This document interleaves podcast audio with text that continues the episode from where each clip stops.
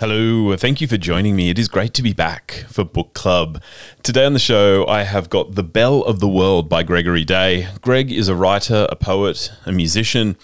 Absolutely loved his last novel, A Sand Archive. I think I might have brought it in for Book Club about uh, five years ago, 2018. So I am extremely excited to be bringing you Greg's latest. It is called The Bell of the World. In The Bell of the World, Sarah Hutchison journeys to Ngangahook, a bush property near Geelong. Ngangahook is run, run by her uncle Ferny, and Sarah is there to rediscover herself after drifting since her days in an English boarding school.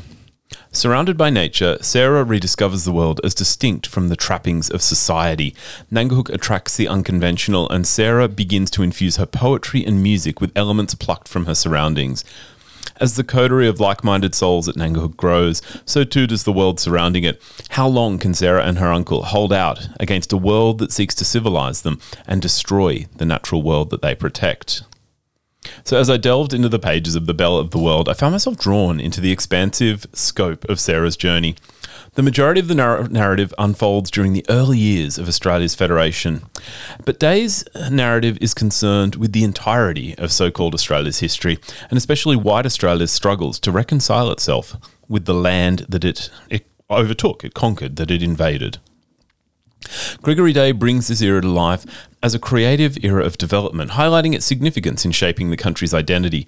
Against this, we have the destructive impulse of the civilizing force that comes to be represented in the bell that the townsfolk would have hung in their rural outpost. While the bell tolls would well while the bell's toll would bring time and structure into their daily lives, it would sound out the natural call of life a call that has resonated through the region for thousands of years Sarah's Bell of the World.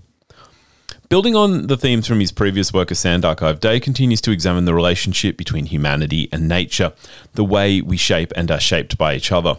In The Bell of the World, the tension between Ngangahook and the encroaching modern world represents a struggle to preserve and appreciate nature amidst relentless progress and societal pressures.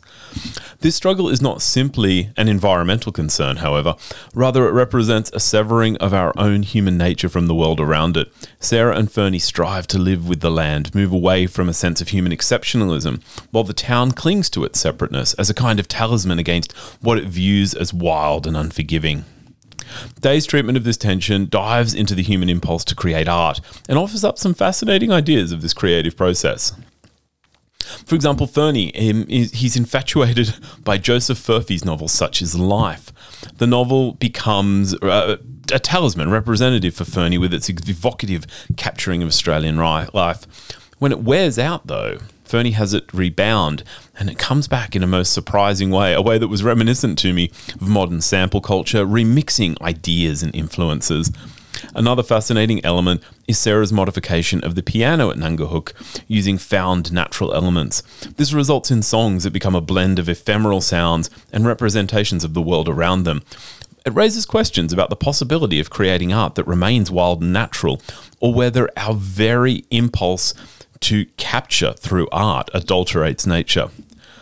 In the midst of the growing unrest in the region, the bell has become a focal point for the town's feelings about Sarah and Ferny and their unconventional living arrangements. There's undercurrents of a culture clash that mirrors our modern sense of tension and unease at the things we don't want to understand. The Bell of the World is historical, but it's also timeless, and it, it wants to speak to us. It wants to speak to us across the century and have a look at unfinished questions, at things that we are yet to reconcile ourselves with, especially when it comes to humanity and nature. Absolutely love Greg Day's The Bell of the World. I would thoroughly recommend it. Thank you for joining me for Book Club. Join me on Saturday morning for Final Draft. My name's Andrew Popel. Till next week, happy reading. Bye now.